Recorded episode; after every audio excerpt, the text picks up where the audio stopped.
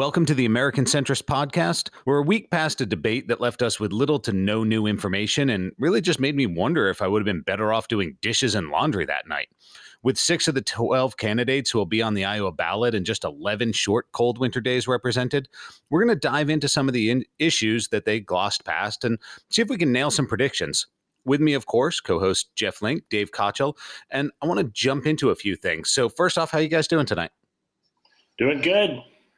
Yeah, just just fine on a on a chilly uh, chilly day. So uh, I want to get into your takeaways from the debate. Uh, one of my first questions, and then and then I'll let you guys riff on on this debate here. Is uh, obviously there was the the Warren and and Sanders. Uh, he said, she said. Uh, shortly after the debate, we had a Warren and Biden. He said, he said, he said, uh, and now we have a Clinton slamming Sanders. Uh, is this level of mudslinging at this stage going to do anything other than help Trump? Jeff, you want to jump off with that? Well, I th- I think it would be hard to characterize this as mudslinging compared to what Trump said about his opponents in 16. This is a pillow fight, and uh, it it did get news because there there wasn't a lot of other uh, back and forth in that in that debate. Um, you know, of a personal nature. Uh, I, I, just I th- I think it's it, it, did have an impact, and, we're going to talk about a, a poll that uh, came out right after the the debate. Uh, people were watching, and, and they were watching Sanders and Warren in particular, um, and I, I think Sanders probably got the worst end of the deal uh, from that exchange, but. Um, you know, I, I, don't. I don't think it was. It was that big of a, a moment. Uh, I mean, this is like it was a bit of a pillow fight. Look, there, there's probably some truth in what they're both saying. Bernie probably thinks that uh, you know that Elizabeth can't win. A lot of people agree with him that Elizabeth uh, is not a good general election candidate. Now, however, he said that uh, she retreats immediately to the identity politics that the Democrats are particularly good at, and I think he probably uh, didn't really help himself, you know, by making a characterization like that.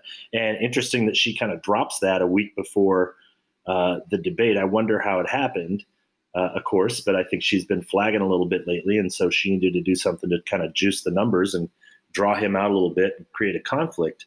Uh, but at the, at the end of the day, I don't think it actually uh, it actually hurts him at all. I, I, do, I, don't know how much it helps Warren, except that it kind of gets her back into the news, gets her talked about, rallies some people around her. She did announce a couple of endorsements in Iowa uh, over the last couple of days. Other campaigns have as well. But in this final sprint, 13 days to go as we're taping this right now, you know, just about uh, anything you can do to you know to get a, a little bit of extra attention get a leg up that's what you're you're trying to do right now. So I, I, think that's what that moment was about. I'm not sure she she she delivered her line very well. Um, i'm not sure that it was uh, you know anything that's going to really draw a lot of blood on him though. Okay. So so that was uh, that was my my personal big takeaway. Jeff what uh, what moments really stood out for you? What hit you the most? Well, I, I, think I think the Warren sort of defense of um, uh, a woman candidate for president was probably her best moment. She had a great line where she said, you know, the men on this stage had lost 10 elections and the women on this stage haven't lost any. Uh, I think that was probably the high point for her. Um, y- you know, there were other moments throughout the debate um, that that had decent, you know, sort of back and forth and, and ideas. I, I think uh, although Biden's entire debate um, was not really memorable. Um, he he didn't make any mistakes, and I think he had a very strong closing. And I think for those who stuck around till the end, um, and they like Biden, they they were probably very pleased uh, with the way he closed. I thought he he was very strong at the end. Was it this this was the first uh, debate where he didn't really make any mistakes? Probably, yeah. Yeah. So so uh, since since you brought up Warren's defense of of a, a female candidate, let me put you on the spot a little bit. Do you think that in America today, with Trump being the opponent, uh, a female candidate is at a detriment to a male candidate in a general election? Not not in the primary, but in a general election, with Trump being the candidate, not whether or not a woman could run the country, but is it a detriment in this sort of an election? I don't think so. I don't think so. I, I think you do need a candidate, regardless of gender, uh, that can win back Trump voters. I think that's that's of paramount importance. There are others. Uh, there are other Democrats who think that that's not important. That that what we really need to do is just run up the score in cities. Um, that if we want to win back a state like Wisconsin, for instance, we just have to increase turnout in Milwaukee and Madison. Uh, I think I, am in in the all of the above strategy category. I think we do have to increase turnout in cities, but we also have to have a candidate who can um, who can reach out to people who voted for Barack Obama twice and voted for Donald Trump in 2016 and say, "Hey, look, uh, we're not going to be condescending. We're not going to look down on you. Uh, we're going to look to you for uh, solutions and we're going to listen and uh, we want to lift you up. Uh, and I think that's kind of the campaign that Amy Klobuchar has been running. Uh, she's specifically saying in her advertising right now that she's won 40 counties that Donald Trump won in Minnesota. Um, I, I think it's a smart appeal that that Klobuchar is making right now. Okay. So, uh, Dave, what was your what was your big takeaway from the debate? Um, I mean, I think I sort of agree with with Jeff. Uh, first of all, there's no question that a woman could win the White House. It just needs to be the right woman.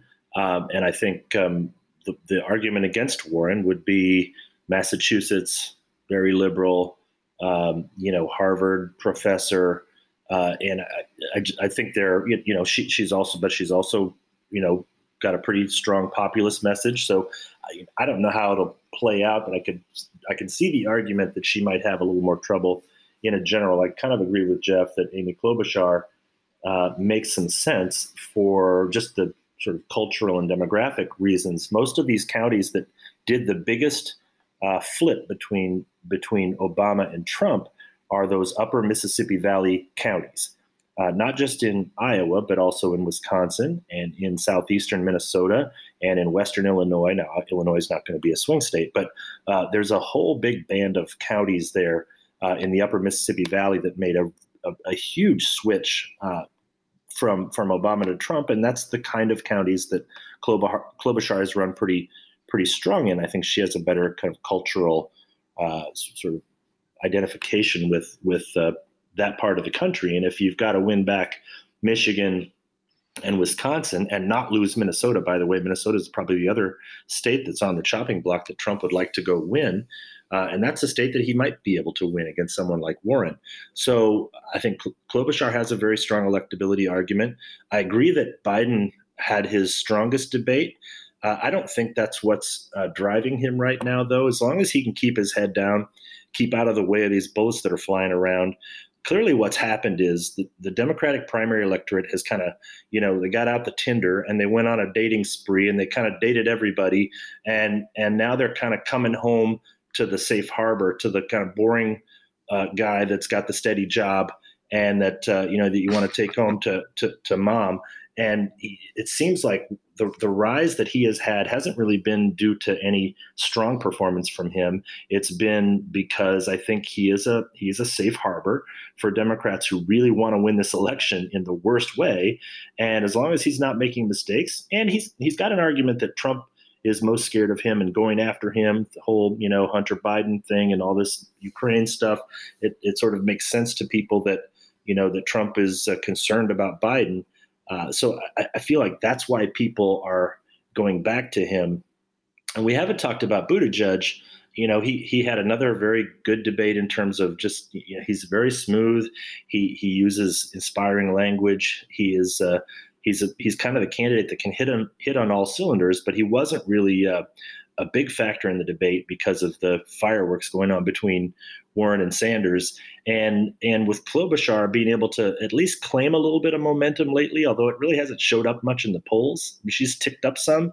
Um, I think Buttigieg is the one who's kind of gotten forgotten a little bit here in the last few days. So it'd be interesting to see what happens over the next two weeks. Now that you have Warren and uh, Klobuchar and Sanders basically tied up in the Senate uh, on impeachment, you know what happens now when you've got basically Biden and and uh, Buttigieg, uh, you know, out there able to campaign much more full time. So bef- before we get to the the impeachment elements of this, because I think that does play into it pretty strongly, a couple of uh, questions. Uh, you both identified uh, Amy Klobuchar as somebody who could take Trump voters from the Republicans to the Democratic Party. Is she, uh, and, and maybe this will launch us into the, the results of this poll you have, Jeff, is she a viable candidate in the primary right now? Jeff, you want to lead it? Uh, well, viable is kind of a loaded loaded word, uh, in particularly in the context of the Iowa caucus, because you, in order to reach viability, uh, that's an actual term. Uh, you have to have 15% of the of the group that shows up in your precinct. So, for example, if there's 100 people in your caucus, uh, if you don't have 15 people in your Klobuchar group, you, you can't remain a group. You can't elect a delegate to the county convention. You have to join a different group. You can either go uncommitted or you could join uh, another group that's viable. Um, so, we we did conduct a poll. We we um, uh, released results this week. Uh, we had Klobuchar at 11% in that poll, which is uh, inching closer and closer to that threshold of 15. Um, if she gets to 15 in in precincts around the state, she will win a bunch of delegates. Um, kind of rough part of the of the caucus system is if you're at 12%, you don't get any delegates. So it's it's a big difference uh, between 12 and 15 percent under the under the rules, and uh, you know it it will be interesting to see if she can get to viability. Is that uh, is that 11 percent? Uh, how closely related to that is uh, how she's doing in national polls? Not not at all uh, related. So this was an Iowa poll, the Focus on Rural America poll that we released this week. Okay. Uh, so, so Dave, what's your what's your take on those numbers? Well, first of all, Klobuchar, I think is at about three nationally. So that's not really what uh, what we should be looking at here because the the Iowa and the New Hampshire result will completely reshuffle the race if some surprises happen. So I'll do my Andrew Yang impression and do a little math for you. There are 1,681 precincts in Iowa, and the the difference in size between the smallest precinct and the largest precinct is vast, about 30 or 40 to one. Um, so Amy Klobuchar could actually reach viability in say 1,200 rural precincts and if she misses viability in the largest 200 precincts, she's still hitting only about 40 or 50% of the state population. So uh, this is a real question whether these urban precincts, the large precincts in Johnson County, in, in Polk County, in Blackhawk County, if, if she does well in urban precincts and can get to viability, then she could push that number up close to, you know, being in that sort of first tier of four or five people. Uh, if she's only r- running well in places uh, offline ahead of time, we are talking, uh, Jeff was talking about Albia. If she's doing well in places like Albia, Iowa, there just aren't enough people there to really drive a big number. So um, I think she's got a real structural problem of, you know, she, if she can't get uh, big enough support in some of those really large precincts, uh, in you know where where there are just you know going to be a couple thousand people uh, at a combined caucus, uh, I think it's going to be real trouble. Um, but uh, you, know, look, this is going to be a um, this could be a very interesting night. There's a lot. There's a lot that will happen. It's going to take a few hours. I think people need to be prepared to stay up late to see results coming in. And of course, as we probably talked about last week or a couple weeks ago, there's you know there are really going to be three numbers reported that night. So for junkies, this is going to be like. Uh, you know, I mean, get your uh, get your Red Bull out. Prepare to stay up till three in the morning because it's going to be a lot of fun watching things come in. Okay, so let's uh, let's shift gears here a little bit and talk about uh, the impeachment for a second, and not necessarily the trial itself, but we're going to lose uh, three candidates off the trail. Is that is that correct? Four. Yep. Four. Bennet. Uh, Sen- Senator Bennet. Oh yeah. Okay. Okay. Checking checking Bennet's uh, real clear politics average here. He is polling at one percent. So. Okay. So. Yeah for for for uh, the reality effect, uh, Warren Sanders Klobuchar are, are off the trail for anywhere between six hours and two weeks. uh, how does this how does this uh, affect their their campaign and and ultimately the general? Well, I think I think one of two things will happen. Uh, the first, and I think the most likely case is um, that the race becomes frozen during the trial. Nothing moves. Um, that everyone kind of waits to see what happens. Um, and you know, there there have been moments like this in in other campaigns where uh, maybe it's waiting for a debate or waiting for a poll to come out or there's something that where you get the the collective attention of voters basically to hit the pause button. And i think there's a really good chance that we're going to hit the pause button on this trial. Um, and there's also a good chance that uh, mitch mcconnell is going to jam this thing through as fast as he can and it's not going to last uh, till caucus day. Uh, the the second possibility is that uh, rather than hitting the pause button, you're going to have um, these three senators stuck in Washington in a in a trial that that people view as perfunctory and that is just pretext for Mitch McConnell uh, giving Trump the vote that he wants and and acquitting him of the of the impeachment charges brought by the House, uh, and then you have Biden and Buttigieg uh, rolling around New Hampshire and Iowa making gains uh, over the next 13 days. I, I, think that's a little less likely. I, I sort of think everything's going to be paused and people are going to watch what's going on uh, with the trial, uh, but I, it's going to be one of those two scenarios, I believe. Let me add a third option here. Uh, if I'm managing any of the campaigns of the candidates out in DC stuck in the impeachment hearing, I'm going to send them out to the cameras every single time we get a break. I'm going to have them get as much cable time as possible uh, because a lot of these primary voters and caucus goers are watching this uh, breathlessly. They're going to watch every twist and turn. And if they are being viewed as relevant and they're, you know, taking part in it and they're slinging away on their message, uh, during the hearing, they might actually do themselves some good. I don't think they'll be penalized at all for for basically going back to Washington and doing their jobs because I think most uh, most of the primary voters will will be expecting that of them. But it's an opportunity for them if they if they take advantage of it to run out to the cameras and you know go find Dana Bash and just you know start selling your message every chance you get throughout the entire process. Um, and I expect to see a line of them actually, uh, you know, behind the MSNBC and CNN cameras. And if they're smart, actually, they'd go find the Fox reporters too, because there's still some uh, older Iowa Democratic caucus goers who watch Fox News as well. I wouldn't be avoiding that, but I think there's a there's a chance for them to stay in the conversation, uh, particularly because you know real hardcore politicos are going to be watching those proceedings as they unfold.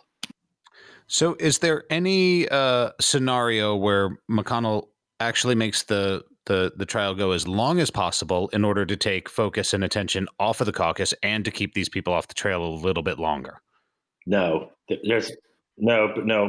McConnell views this all as a negative and uh, he's gonna it's gonna it's like ripping off a band-aid. He's gonna want to get it done as fast as he can possibly get it done. He's already had to just today make a, a concession to a couple of his republican kind of uh, mavericks that that uh, you know he would extend to three days uh, the uh, the period of time which the uh, house managers can present the case instead of two days and the democrats will have or the, excuse me, the uh, Trump uh, folks will have three days as well. So he's already kind of given in on that, but it's not something that he really wants to do. He wants to get back to business and he wants to get this over with as quickly as possible. I don't think he wants to see a sideshow. Maybe the uh, folks in the White House want to see, you know, witnesses and Hunter Biden and, and all that stuff. Uh, I think McConnell sees no upside in that, and I think he'll fight uh, against that at, at all costs. I don't think the White House wants witnesses. They want this over as quickly as possible also. Yeah i think that's i think that's right. But if they if they if they get witnesses then they're going to want to turn it into a complete shit show and bring in everybody. They're, you know they're going to be subpoenaing hunter biden and and hillary clinton and we'll go back and talk about benghazi and anything any dust they can throw up in the air they will they will try and do if we get to that point. But i i, I think it is in in mcconnell's interest to try to get this over with as quickly as possible. So, in general, the, the prediction on impeachment is uh, we're going to fly through it as fast as possible, and and no sort of measurable effect coming out of it. uh, and the, the past however many months of of dealing with it have, Well, have been uh, an unsatisfying sandwich. Until yesterday, I would have wholeheartedly agreed. Um, but I was kind of struck by that CNN poll that said 51% of Americans uh, want to see Trump removed from office.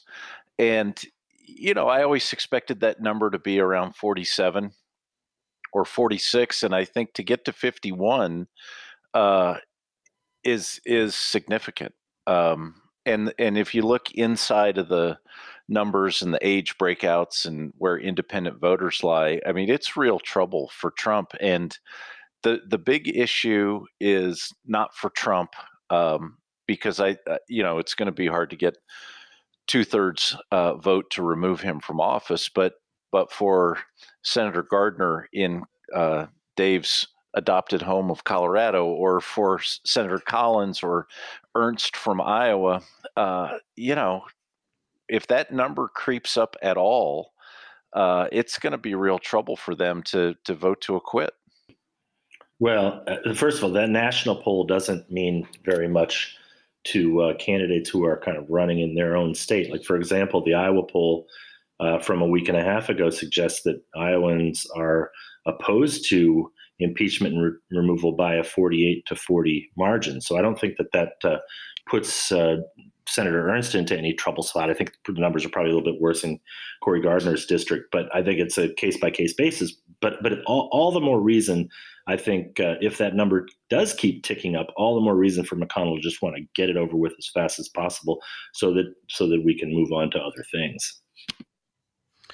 Okay, so uh, a couple of things happened in you know the past week or so. Uh, I want to get you guys' take on whether or not these will affect the the caucuses and, and ultimately the campaign. Uh, so on the trade front, which seems to have maybe flown under most people's radar, uh, USMCA passed the Senate, and uh, Trump also signed the China deal, right? So uh, who do those help? Who do those hurt? Do they well, help Trump? Does yeah, anyone care? I, I mean, helps Trump. Uh, uh, gives them a talking point, uh, particularly uh, with Democratic support for USMCA, that they were actually able to get something done instead of just the bluster and the threats and the you know t- tweets back and forth. Uh, it, it proves that during you know the period of impeachment, they were actually able to to move something and get people together and, and accomplish something. Uh, China. Uh, phase one, although you know the, the details are not very uh, evident yet, I think um, Trump has gotten a pass on the China trade stuff for a long time, much to Jeff's dismay. And anything that looks like movement, and this does, is going to help him and buy him even more time. So I don't think that uh, the China issue is going to be a net negative for Trump in the general election.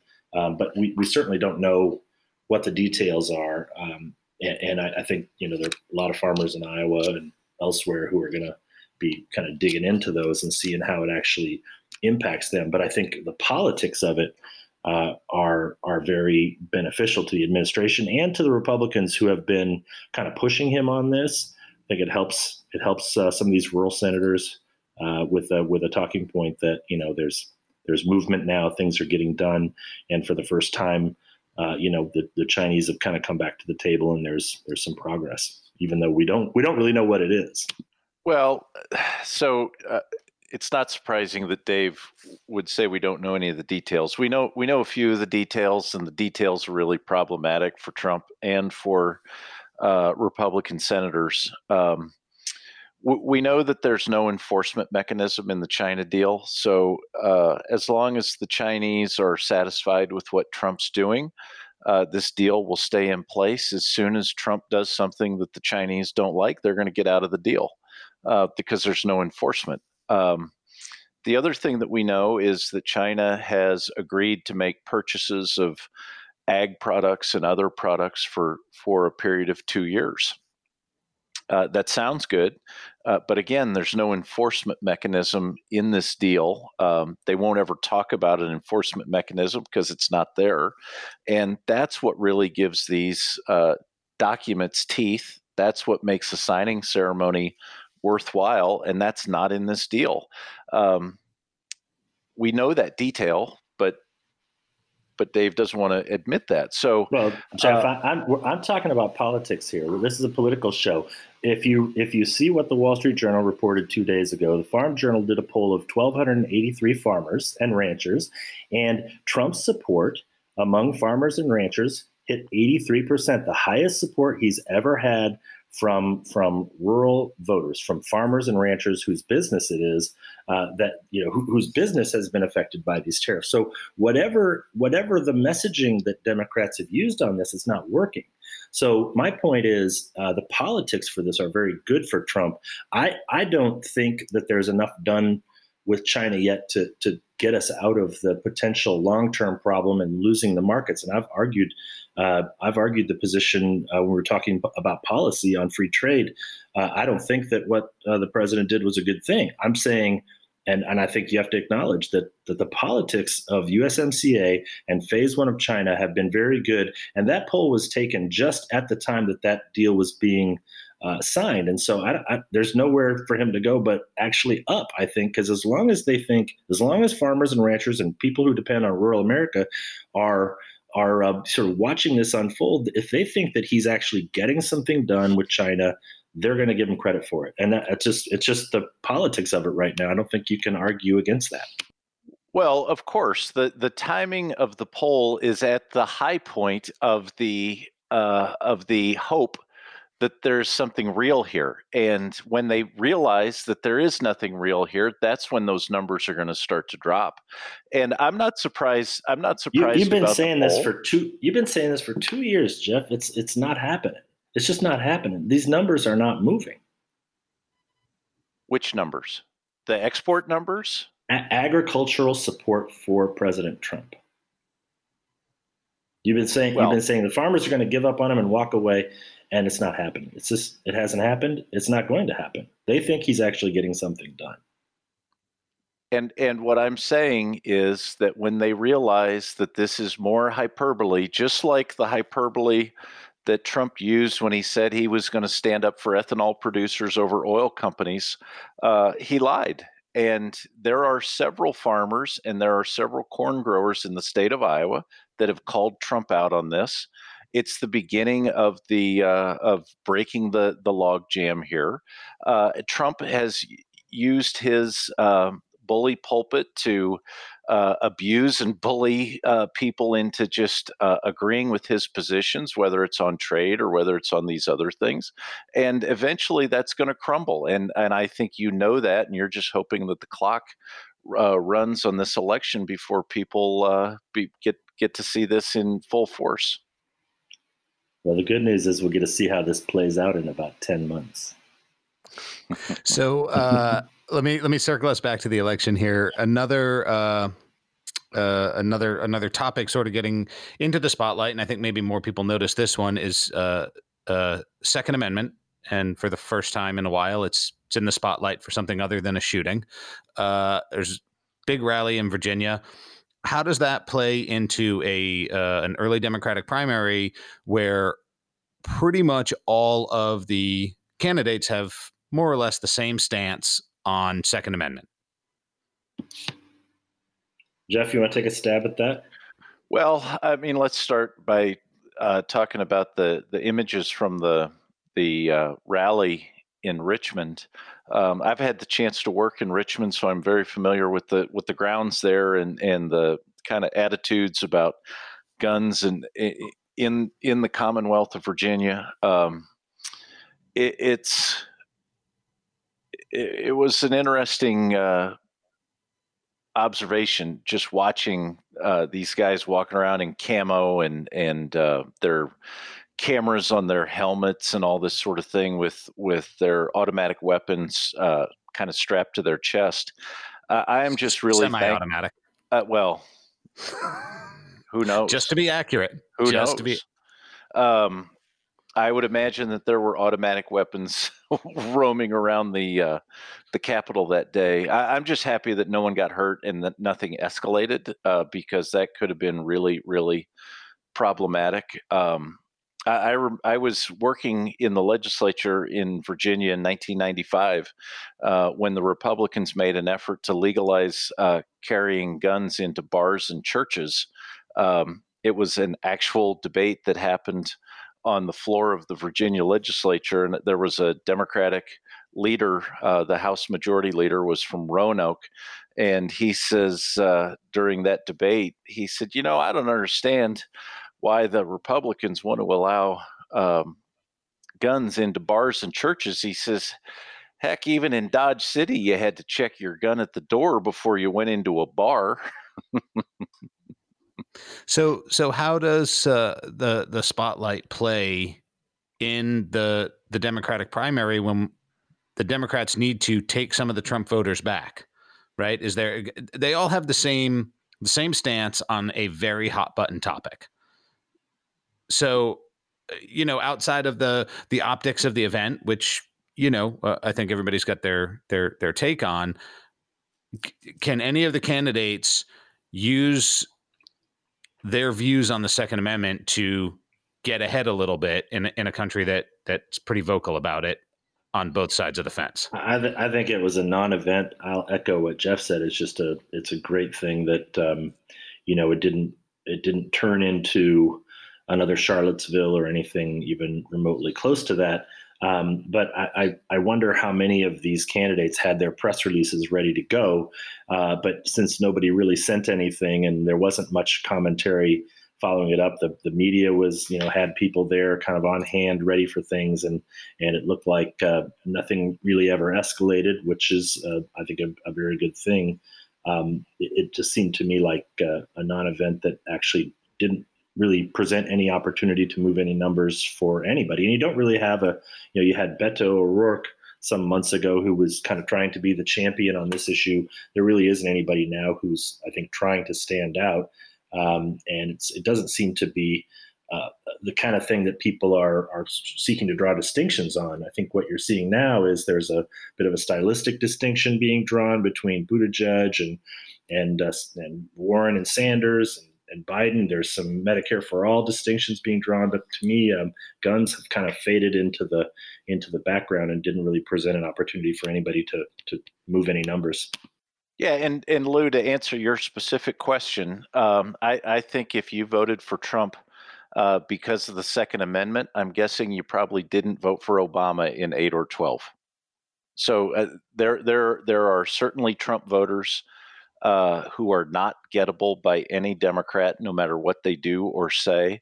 Uh, but there there is a small slice of Trump voters who are, and and I don't think guns is their top priority. It might be the economy. It might be healthcare. Um, there are other issues that matter more. If if guns is the number one issue, they're probably not gettable by anybody in the Democratic field. I might I might disagree with that from from some people I've spoken to, but I don't I don't have as much polling data as you do. Uh, I just from some some people I've spoken to that is a, a key issue where they won't go to the Democratic side. Um, so before we get into predictions, uh, I have I have one last question before predictions. As we look at the uh, the fifteen percent margin that's required to become viable, which candidates' fortunes are tied together, right? As as as second choices start kicking in, who goes who pushes other candidates up when they falter? Uh, Jeff, you want to start there? Well, uh, again, talking about the Focus on Rural America poll that we released this week, uh, we found that if if uh, if you only look at the second choice of people who aren't viable, right, and as Dave knows, um, if you're in a viable group this year, you're not allowed to move. So if if we understand uh, that Biden is going to be viable in in most of these precincts, we we shouldn't we shouldn't ask the Biden people who their second choice is because it won't matter. So we only ask the people who supported somebody on their first choice who's not viable, and the the top second choice is Joe Biden. Then next is Pete Buttigieg. But it's really close. Just as the just as the first choice is really close, not surprisingly, the second choice is really close. But Biden has an edge as the first choice, and he also has an edge as the second choice. Okay, so uh, so let's get into predictions here. Uh, Jeff, let's start with you. Who uh, who's coming out on top of Iowa? Well, uh, I said this a, a couple weeks ago, and even after our poll, I still think this is the case. Uh, I think it's it's plausible that any one of the top four could finish first. I think it's plausible that any of the top four could finish fourth. Uh, I, I, still think there's that much movement possible in this race. I don't think that we've uh, reached a consensus at this point. Um, if if I had to guess today, I would say that the that the edge that Biden has uh, is something that he could hang on to. Um, one one thing I would point out from our poll that that pushes me in that direction. We asked a question that that said, um, regardless of who you're supporting now, uh, who do you think is best equipped to handle uh, the the U.S. relationship with Iran and other global hotspots around the world? And um, uh, 46% chose Biden. Uh, the next closest was uh, Senator Warren at 14, and then uh, Sanders and Buttigieg at 13. So th- there's a, just a huge gap on this uh, foreign policy question, and I, I just think Iowa has always been dovish, number one, and number two, focused on foreign policy in these caucus races, and I think that gives uh, Biden an edge. Is there uh, is there somewhere where the the polling data that you pulled is available uh, for people to, to read? Is there is there a yeah. website or a link to it you can share with us? Yeah, if, uh, if you just go to fo- yeah focusonruralamerica.com or you can check our Twitter feed, which is at Focus on Rural. Um, you'll you can see all the data in that poll.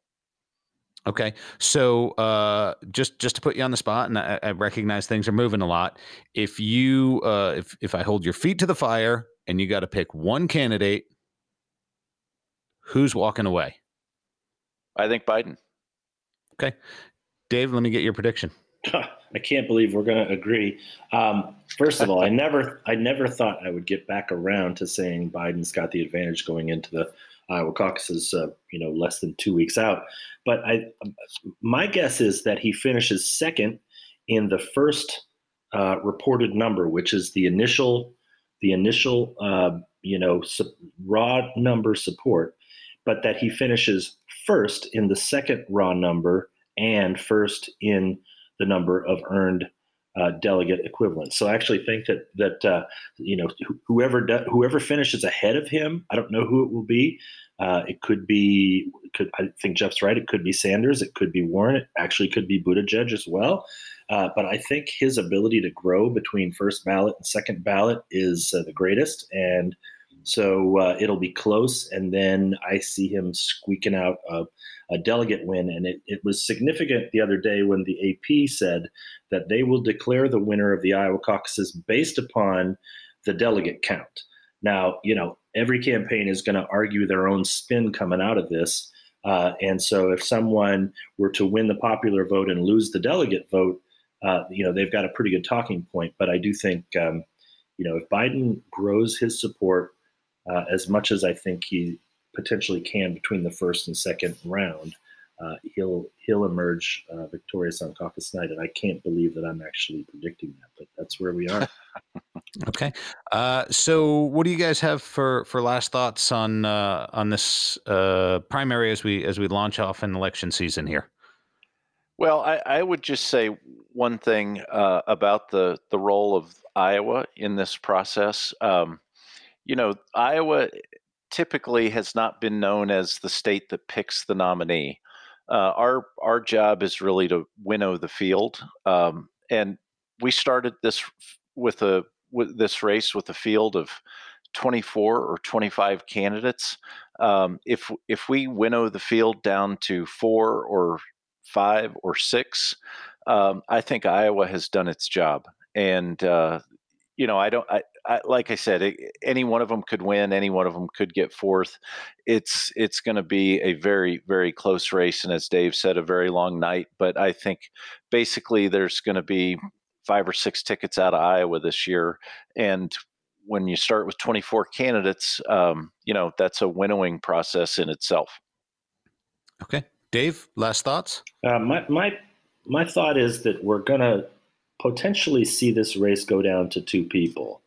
uh, after Iowa, and particularly after Iowa and New Hampshire. My, my guess is that Biden and Sanders, if they split the first two, and the news is all Biden the first week and all Sanders the next week, I think that Nevada and South Carolina are going to choose between those two candidates, and and then this race will be over pretty quick. Biden, assuming he is strongest in South Carolina, and maybe uh, Sanders is a little stronger in Nevada if he's got union support, which is really critical there. So to me, it could be a two-person race pretty quick. Um, if Biden were to win three of the first four, then I think the nomination is over. It wraps up pretty quickly. Sanders will stick around to preserve any delegates he can continue to win, and you know go into the convention and try to you know extract you know whatever he's looking for from the platform. But to me, uh, this this race has really come into focus the last couple of weeks, and I think it might be uh, after Iowa, it might be a two person race, and I think you could see Biden and Sanders duking it out the rest of February and then into March. Uh, when t- to me it seems as though Biden should be the the victor if he does if he does well in the first couple of states. Okay. Uh, well, I think this is where we're going to wrap up the American Centrist podcast. Uh, I'd like to thank Jeff and Dave for joining me on this po- project to try and take a deeper dive into the issues and policies that both sides of the aisle are pushing. And as Iowa gets into full swing, thus kicking off the election cycle, I'll ask one last thing dig deeper, ask why, and above all, don't blindly follow somebody else's narrative. As always, thanks for joining us. Jeff, Dave, thanks. I really appreciate it. Thanks, Lou. It's been a lot of fun. Thank you, Lou.